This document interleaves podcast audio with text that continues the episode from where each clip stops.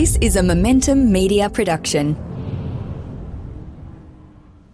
Nerd alert! Property Nerds, the home for data driven property investors, where we uncover Australia's hot and cold markets, latest headlines, and trends. Welcome back to another episode of the Property Nerds podcast. And I'm your host, Arjun Paliwal, head of research at InvestorKit buyers agency.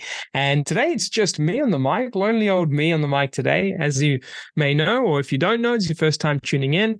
We just had a little girl, little Ruby. And if you follow me on Facebook or LinkedIn, you probably see me break all the platform rules about, you know, doing different posts, different things, more corporate posts on LinkedIn. And here's me just spamming everyone with my little baby and little baby girl, throwing it all out there. So hence why it's just me on the mic today. Lee's um, kind enough to soldier on and take care of little Ruby. But with today's episode, it's a deep dive into the housing fundamentals of Australia. Now, you might be listening to this on the car, on your earphones as a podcast, but got some exciting news for you. We're also going to be having this episode up on the YouTube, and I will be doing a screen share. Now, for the YouTube, this is the InvestorKit YouTube channel. So just one word, InvestorKit. And uh, it'll be a little photo of myself in case someone might have made some fake profiles or anything like that. And uh, I just really ask you like, subscribe, you know, check out that video because you'll see a screen share. You'll see me go through a research report today, which is a deep dive on Australian housing fundamentals.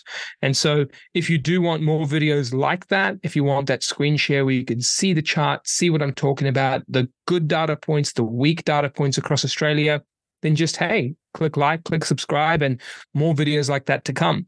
You'll also see many of the uh, older videos in the channel. And again, it's totally free space for you to go and hang out and get educated on property buying, property research, and portfolio scaling. So let's jump into a bit of a screen share, and we'll be talking about Australia's housing fundamentals. And by fundamentals, it's the core macro drivers of what makes national markets move. And that's a big asterisk to throw into there, right? Because National markets are not what you and I buy. We're not institutional investors spending billions of dollars in one go buying a huge chunk of Australia. Remember, we are buying in one house, one suburb, one street, even one city, one state. So it's the micro data that makes a difference. But the power of learning fundamentals, the power of this, you know, you could call it a masterclass and really learning about macro fundamentals is it allows you to do a couple of core things in your journey. Number one, you will not be swayed by incorrect data analysis by the news, the media, or even housing analysts that are so called experts but don't understand the true fundamentals. For example, many economists lie with their specialization in one area and they miss many parts of the housing segment. So that's one thing. You won't get swayed because you'll know what makes a difference. Number two is you will learn to analyze markets holistically. That's very important because you will never lead to thinking one thing does everything or one thing does nothing. You'll lead to the importance of that one thing and you'll lead to understanding a total picture. And that's holistic property analysis. And then the next part is you'll be able to take the macro fundamentals and figure out those core things and deep dive into the micro with a renewed understanding of what makes markets go. So when you go to the micro, you won't fall to the traps of certain misconceptions, certain things that you think are more important, like certain demographics and other information that you constantly might look at, or houses. You might look at how fresh they look, how new they look, how many bedrooms, bathrooms, materials, all these things that are the constant checklists thrown around the internet you won't care as much about that. So, this is how today's discussion will help in you being able to understand true fundamentals of housing analysis. Now, what is the outcome of this? Well, the outcome of this is when you learn all those things, there is a level of accuracy or gain in your interpretation of data.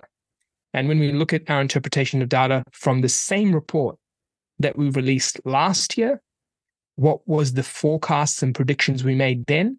And what are the actuals on the outcome today. And that will then allow you to make a similar forecast today And what are the actuals we'll see a year from now when we release the next iteration of the housing fundamentals data. So that's enough of me giving you the context. That's enough of me explaining the impact it'll make and how to use it, what to use it. Let's actually jump straight into it. So I'm showing my share screen here, and this is a tab on the housing fundamentals report. And you'll notice me on the top right as well, walking you through it, wearing my little Lakers jersey.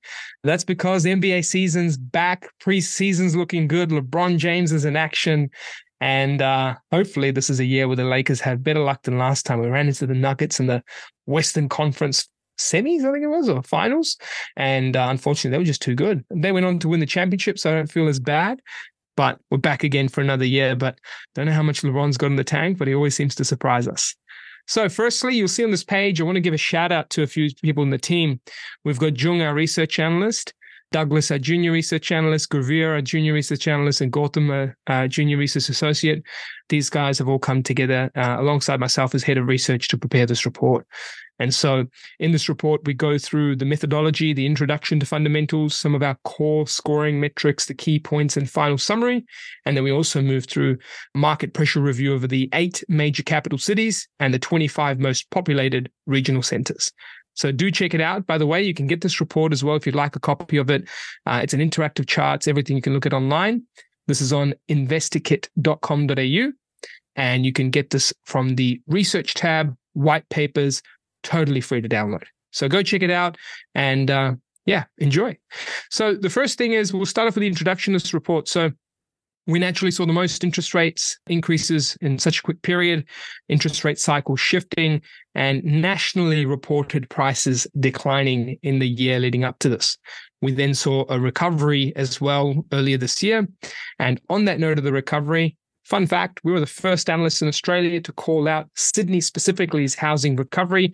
November and December of 2022, uh, there was an article on news.com.au, I think News Corp or rea.com.au as well, where we call out why, what's happening, and that Sydney would recover and be a really big recovery even before interest rates come back down. And that has happened to leading the nation. And I go through some of the reasons as to why. So go check that out as well, just so you can see some of the predictions in line with the analysis. So it's not just another analysis to add to the many people who have opinions on the housing market. But in this report, we pointed out that 16 out of 25 housing fundamentals are either strong or very strong.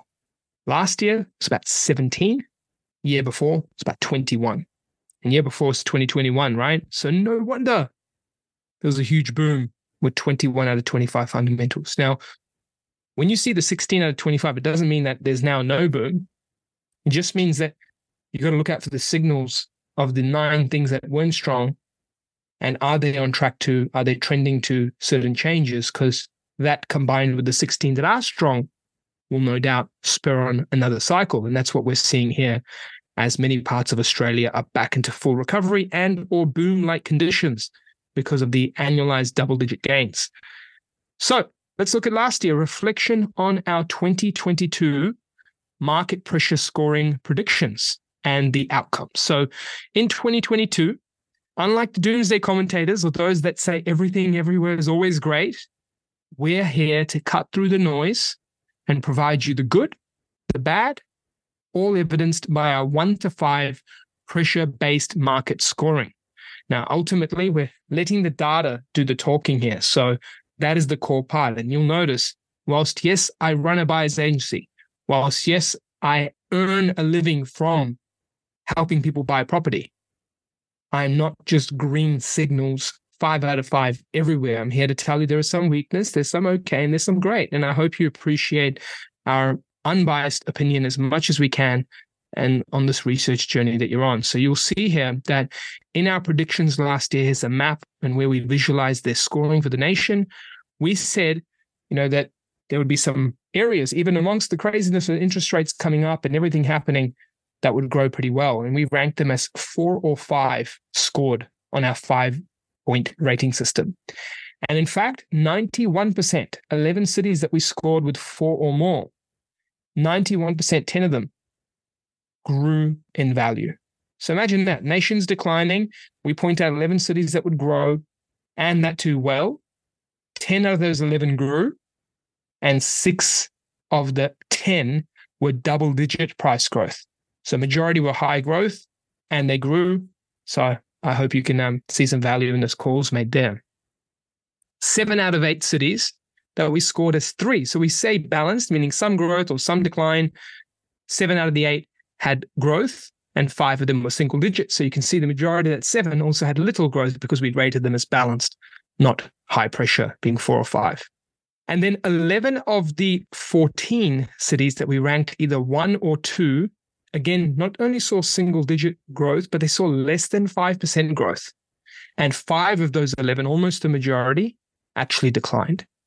So do check that out. That's last year's predictions. Some cities did really well, and some cities challenged us a little bit, but hope you enjoy that. We also go through the data sources, and this is the key part here in this report. You'll notice that when we're looking at holistic analysis of property fundamentals, we're bucketing them in three core areas underlying demand, supply, and confidence. And without going through every single data point, let's break down some of the main ones. So, underlying demand is all about the movement of people, external, internal, the economic activity, jobs created, infrastructure, unemployment, types of infrastructure and jobs. Finances, the movement of money. People aren't buying housing all cash. We use money, borrowing. Affordability, not just price to income, that's broken. It's also price, income, repayments, and looking at them from single, dual households, how much people put 30% aside, 33% aside, and even 40% of their income towards repayments. And then when we move over to supply, there's current supply and incoming supply. And then we move over to uh, confidence, there's sentiment, there's the government intervention. What the government does spurs on confidence massively. And there's media cycle. That's a unique data point to us where we track all the data online around all the media articles and we then categorize them into positive, neutral, or negative sentiment based articles. So we have our own internal analysis of media sentiments. So we created that own InvestorKit. So we can start to see, hey, media's getting pretty bullish about property again, or the media's not so bullish by using the sentiment analysis of the major media's productions. Now, if you want to check it out, there's also links and little glossary tabs of the several indicators and where you can get some of the free data variations of them. So I hope that helps with um, you making your own opinion too. Then we look at market pressure. So market pressure is a subsequent half of this after the fundamentals, where we go into each city, the eight capitals and the 25 regionals, and we're tracking through sales market pressure, which uses core data points of median price movements, uh, days on market, so the speed of sale, sales volume and vendor discounting in simple terms, how much transactions and what the pricing is, the people selling for more than listing or less, long-term trends, so cycle positionings, short-term trends, and then stock on market and listing levels. So, how much supply is out there? We do the same analysis on rentals, and we also look at a few other data points like building approvals, online search interest, auction clearance rates. Now, the 22 fundamentals or 25 fundamentals, let's run through these core fundamentals. So, the first one, a lot of sea of green here, and we're talking people movement and economic activity. So, in people movement, population growth is having a tear a really strong run in Australia. This is the strongest or second strongest population growth in decades. The last time that this was beaten was 2008 and 9 during the GFC, and the rate of growth being seen now is massive. So we expect that to be pretty heavy as well. Led by overseas migration, regional migration is still positive, whilst it's not the crazy highs of you know sort of 12% in the covid period. It's still very high in the relocation. So expect that regional migration to be very healthy. International visitors are obviously booming. So now it's not just long stay it's short stay as well. And then household size it's reducing. Again that's a very big impactor because imagine you've got four people in a household. Now the four people comes down to two no new people but the two moved out and created a new household so instantly there's more demand in the, the market, even though there's no new people. So this is where we've looked at this people movement holistically, and it's all rated strong, strong, strong, strong, strong. And this is across population growth, overseas, internal, short term, household size. So this is the key big macro influence of people movement. And I wondered why the rental market's under major stress economic activity, a lot of green here and some reds. So where's the red? GDP growth continues to slow. The last rating here was pretty weak, and naturally, weak growth is expected if you keep hammering people with interest rates. Okay, so that is going to be weak. But hey, if that's what they want and that's what they want to tone down some inflation with, what can we do? We, the people, just must fight through, right? Unemployment rate extremely strong, Uh, they want that number to go up. And I keep saying that's RBA, the powers above, whatever you want to call it. Unemployment rate, they want that to go up because that will change some of the inflation aspects as well. And we're seeing job ads still pretty strong. We're seeing job ads sort of 50% plus higher than pre COVID levels. And unemployment rates are near the lowest they've been since sort of like 2008. So you know, I would expect an increase in unemployment for two to three reasons. One is confidence and how long the interest rates go on. Number two is overseas migration creates more people looking for more jobs, which is a key metric in unemployment. And then number three is the low spending through lower GDP growth over time will then impact businesses and their ability to put out more roles and have more confidence to bring on more people. And so once this wave of sort of jobs get filled and picked up, that should start changing, although the pace is questionable and when that might happen. So it is starting to, but I'd say it will take time, but that's a big part that should go the other way. Infrastructure investment, massive, massive, massive spending. And these next couple of years are huge hundreds and hundreds and hundreds of billions of dollars. And public infrastructure is massive as well commodity prices and exports, they are down a decent amount, sort of 20% down plus from last year, but they're still at very high levels. So anyone saying that the mining boom's done or anything like that, well, no, the commodity price and exports are still pretty strong. They're just not obviously at their peaks that they were 20% higher than, than last year. So now we move into underlying demand. So we move into here, and a few parts are weaker. So obviously, the first thing that's glaring at me in this report is cash rates. So with the cash rates, we're seeing still obviously a high number of interest rates. I don't expect it to be for long. It just cannot be. Household savings ratio is falling off a cliff. You can see here it's down to 3.7. Just so you know, the impact of that averages sit around eight. COVID time took it up to 16, 17%. Lots of cash, no spending, money in the system, handouts, whatever you want to call it, all was quite high. And this has fallen off a cliff down to 3.7. So that is a key sign as well that should flow on to other impactors of the economy. It should flow on to spending, should flow on to GDP growth, should flow on to unemployment rate, should flow on to job advertisement confidence, should flow on to then inflation data, and should flow on to cash rates. So everything is that connection, not perfectly connected, but has somewhat of a connection. Household income seems to be traveling up really strong, wages increasing, obviously not as good as relative terms to sort of inflation, but increasing. New loan commitments still very strong. And that's crazy, right? And interest rates have gone up, borrowing capacity slashed 38%, yet the money being borrowed and committed to is still a very high level. Again, very much down from the peak of 36 billion, sort of November 2021, but it is still at a very strong level. This is the core two parts here that are a big fundamental part of Australia. And this is what many people don't seem to understand. You see housing, you see the love for housing, but what you don't get is that Australia's LVR is at 22.2%. That is low debt. Could you imagine you owning a property for a million dollars and kind of only having two to 300K debt on it? You feel pretty good, right? It's no wonder why many Aussies feel good. Obviously, I'm not saying others aren't hurting, but that's an impactor. Bank delinquency rate, very strong as well. That's quite healthy. And borrowing capacity obviously was weak, so much further down. Right. Then we've got affordability for rentals. That's actually weakened as well. People are spending more money of their total income on rent. However, the benchmark we use in Australia, I do feel that's going to be challenged. And so, what I mean by that is we're constantly using the 30 to 33% mark. Many countries overseas even go up to 35, 40% and consider that normal. I do feel that we're having rental market times where that will be the case. Australia will probably see a shift where affordability benchmarks change. And I've talked about this in the past. We'll follow the likes of like the Singapores and other parts of the world where, you know, it might just be normal to commit up to 40% of your income to rent. And whilst it's not a happy story, it's the truth of where I see the rental markets going. Mortgage affordability, again, fairly weak as well it's a little bit overvalued there in terms of that. But you saw the LVR, you saw the the data points of strength, and no wonder people are still holding the fort. And price to income ratio, to be honest, that's always been pretty weak, but it improved because of the changes in national prices and incomes rising. It used to be 8.5 and now it's down to 7.9, but it's still weak as a metric. Let's go to supply. Supply is very strong. So we did see an increase in supply from January to January or January to July, up 10%.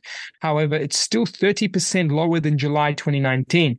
You cannot tell me prices are going to continually and sustainably decline when you just don't have the listings to make people feel like they've got options so they don't have to compete, so they can all pay the prices they want to pay. That's not happening. It is still 37.4% lower than 10 years ago. This is why there is a clear housing shortage. Rental vacancy rates very low and strong. Building approvals not that high. There were coming off the home builder period, so completion will start picking up, but the new approvals have started dipping back down again. Consumer sentiment super weak, but we are seeing green shoots pop up in terms of certain sentiment scores, and people are, you know, obviously quite active in the markets again. And media cycle not super weak, now transition to kind of weak, which means it used to be very anti-property commentary this time last year. That was at 32.5% negative sort of, you know, commentary here, but we are now moving to more and more uh, less negative from the time before government intervention, it's pretty strong. A lot of, you know, benefits, grants, changes around, but not quite that huge stamp duty removal that was there before for New South Wales as an example. So overall, we have 16 of 25 fundamentals that are either strong or somewhat strong. And you can see from a perspective, last year was 17, the year before was 21 or 22. And so I do feel that if you look at the summary that we've got here, you'll notice that the ones that aren't that strong are all ones that could easily change very quickly. And if you jump on this report, you'll see the summary and you'll be able to look at it from a perspective of the whole summary, the whole data points and market pressures. And you'll also be able to look at each city's sort of positioning and some of the commentary on each city's positioning where we go into it in detail. But if you have a look at the nine weak categories in demand, you've got, you know, the subcategories of GDP growth, cash rates, savings ratio, borrowing capacity. So there's a four core things influenced by interest rates. Interest rates improve, cash rate obviously goes down, household savings ratio improves, borrowing capacity improves, GDP due to people's more spending money being forced will improve. Then as wage growth is happening and rental vacancies eventually calm down as well, which will take time, that rental affordability piece that's being tested and mortgage affordability, mortgage affordability will be positively impacted by the interest rate cycle shifting. And then you can see consumer sentiment and the media cycle that's already starting to shift. So you can see here just the interest rate cycle that's been going into pause. One, two, three, four, five, six, seven of the nine fundamentals are directly going to be shaped by the shift in confidence and the pauses. So hypothetically speaking, that puts us back into the 21 or 23 fundamentals of 25 just because of these few pauses that are happening. And so that is immediately a shifter. And that's why property markets are back into that full swing of confidence. So you want to get a report like this that's in depth, all the housing fundamentals, the explanations, the glossaries, the terms, the helping you connect the dots with our summaries, the predictions of last year, what happened, the predictions for this year, and what's happening at each city on a pressure level, including the trends totally free. Check it out.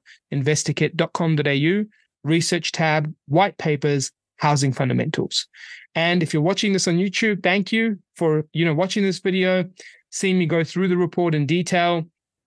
Tuning in the podcast, please go jump on the YouTube and and do give us a like and, and subscribe to follow along and be able to have more videos like this because there's more coming and we've got some exciting insights ahead. In fact, we just released the Greater Sydney market pressure review for 10 charts in Sydney, explaining that in more details. I think that's just released. Will probably come out a few days after this podcast comes out. And then, of course, the Greater Melbourne is next, and we'll be doing a major city every single month. Catch you soon, and thank you for tuning in to another Property Nerds podcast. And hope you enjoy the housing fundamental review, the accuracy involved in this analysis, and uh, the last few years reflecting on them and where we're going ahead. It's Arjun Paliwal, Head of Research, and connect again soon. The information featured in this podcast is general in nature and does not take into consideration your financial situation or individual needs and should not be relied upon. Before making any investment, insurance, tax, property, or financial planning decision, you should consult a licensed professional who can advise whether your decision is appropriate for you. Guests appearing on this podcast may have a commercial relationship with the companies mentioned. Game over.